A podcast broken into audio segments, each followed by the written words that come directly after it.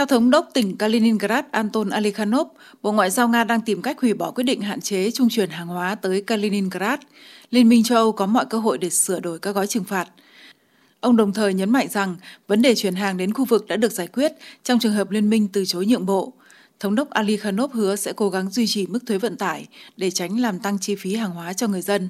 Trước đó, đường sắt Litva đã thông báo cho đường sắt Kaliningrad về việc chấm dứt vận chuyển hàng hóa bị EU trừng phạt từ ngày 18 tháng 6. Bộ Ngoại giao của nước Cộng hòa này tuyên bố rằng Vilnius không đưa ra các hạn chế riêng biệt mà chỉ bắt đầu thực hiện các biện pháp trừng phạt có các giai đoạn chuyển tiếp và thời hạn có hiệu lực khác nhau. Đại diện cấp cao về chính sách đối ngoại và an ninh của Liên minh châu Âu Joseph Borrell cho rằng lệnh cấm vận chuyển một số hàng hóa tới Kaliningrad của Litva không phải là một quyết định đơn phương mà là việc thực thi các biện pháp trừng phạt của EU. Nhưng Liên minh vẫn sẽ kiểm tra các khía cạnh pháp lý để đảm bảo rằng tất cả các quy tắc được tuân thủ đầy đủ. Thư ký báo chí của Tổng thống Nga Dmitry Peskov gọi quyết định của chính quyền Litva là bất hợp pháp và chưa từng có tiền lệ, theo ông, tình huống này cần có một cuộc phân tích sâu sẽ được thực hiện trong vài ngày tới, sau đó sẽ đưa ra các biện pháp trả đũa. Về phần mình, Bộ Ngoại giao Nga lưu ý rằng Moscow có quyền hành động để bảo vệ lợi ích quốc gia nếu Litva không tiếp tục vận chuyển hàng hóa đầy đủ trong tương lai gần.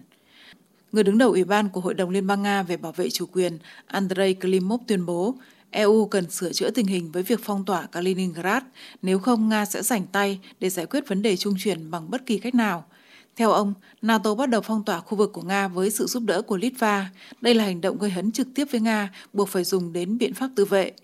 Việc vận chuyển các sản phẩm dầu đến khu vực thông qua Litva vẫn tiếp tục. Quá trình vận chuyển chúng không bị giới hạn cho đến ngày 10 tháng 8.